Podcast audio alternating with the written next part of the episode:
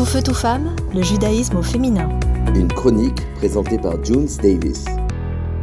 Entrepreneuse et vie de famille, est-ce bien compatible ? Salut à tous, j'espère que vous allez bien. On se retrouve aujourd'hui pour un nouveau podcast où je vais vous parler d'entrepreneuriat. C'est vrai que quand on est à son compte, c'est pas vraiment facile facile tous les jours, même si on prend beaucoup de plaisir à faire le travail qu'on aime. Mais sachez que bien avant d'avoir euh, mes enfants, j'avais l'image de la mère juive qui passait sa vie à procréer, à cuisiner en masse, à vraiment ressembler un petit peu à ma sorcière bien-aimée, qui date, je dois l'avouer, des années mille neuf cent cinquante. L'homme doit aussi s'occuper de ses enfants et de son foyer. A contrario, la femme a besoin d'un moment hors maison pour exploiter un domaine où elle ne se sentira ou sous-évaluée pour les efforts fournis, comme elle pourra le ressentir parfois à la maison.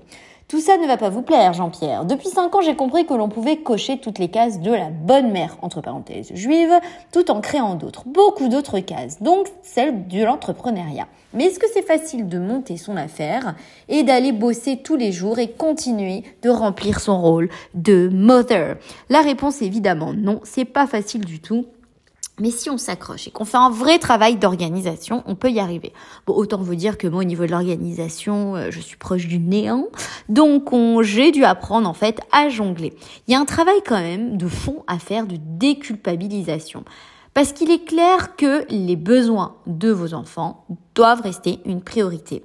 C'est vrai que vous n'allez pas faire le petit goûter quand vous travaillez à plein temps. Vous savez, ce petit goûter avec ce petit gâteau merveilleux que la maman, la maman parfaite est venue chercher son enfant à quatre heures trente pile. Elle est là depuis quatre heures avec le goûter et c'est tout à son honneur. Mais c'est vrai que ça change de la maman qui est complètement à la bourre et qui a acheté des B N à l'arrache si elle y a pensé. Je parle en fait, moi, des besoins primaires mais aussi des besoins émotionnels de l'enfant. C'est très important en fait, de même si on est submergé de travail, si on sent que l'un de nos enfants en fait ne va pas très bien, il est clair que le plus important c'est lui. Le travail, il y en aura toujours, mais le plus important, c'est de s'opposer avec son enfant et de voir vraiment ce qui va pas. Vous savez, parfois, ça peut durer même juste deux minutes de lui demander « Bah alors, qu'est-ce qui t'arrive ? Assis-toi, raconte-moi. » Rien que cette phrase, l'enfant s'en sentira en sécurité et il aura compris que sa maman, bah finalement, même si elle bosse, elle sera toujours là pour lui. Donc voilà, c'était une petite astuce euh, pour euh, vous essayer de justement combiner entrepreneuriat et enfant en sachant que pour la bonne marche de la famille, de la maison et de l'éducation, vous savez très bien que cela repose sur les épaules de la femme, mais transmettre de l'écoute, de la joie, de la bonne humeur reste bien plus important que ramener un bon salaire. Je ne parle pas des mamans euh, solo euh, qui n'ont vraiment euh, pas le choix. Je parle même aussi euh, des femmes qui sont en couple et euh, qui ont un boulot aussi parce qu'elles veulent leur indépendance financière. Mais sachez, ou pas dans tous les cas, que le plus important, c'est effectivement de transmettre la joie.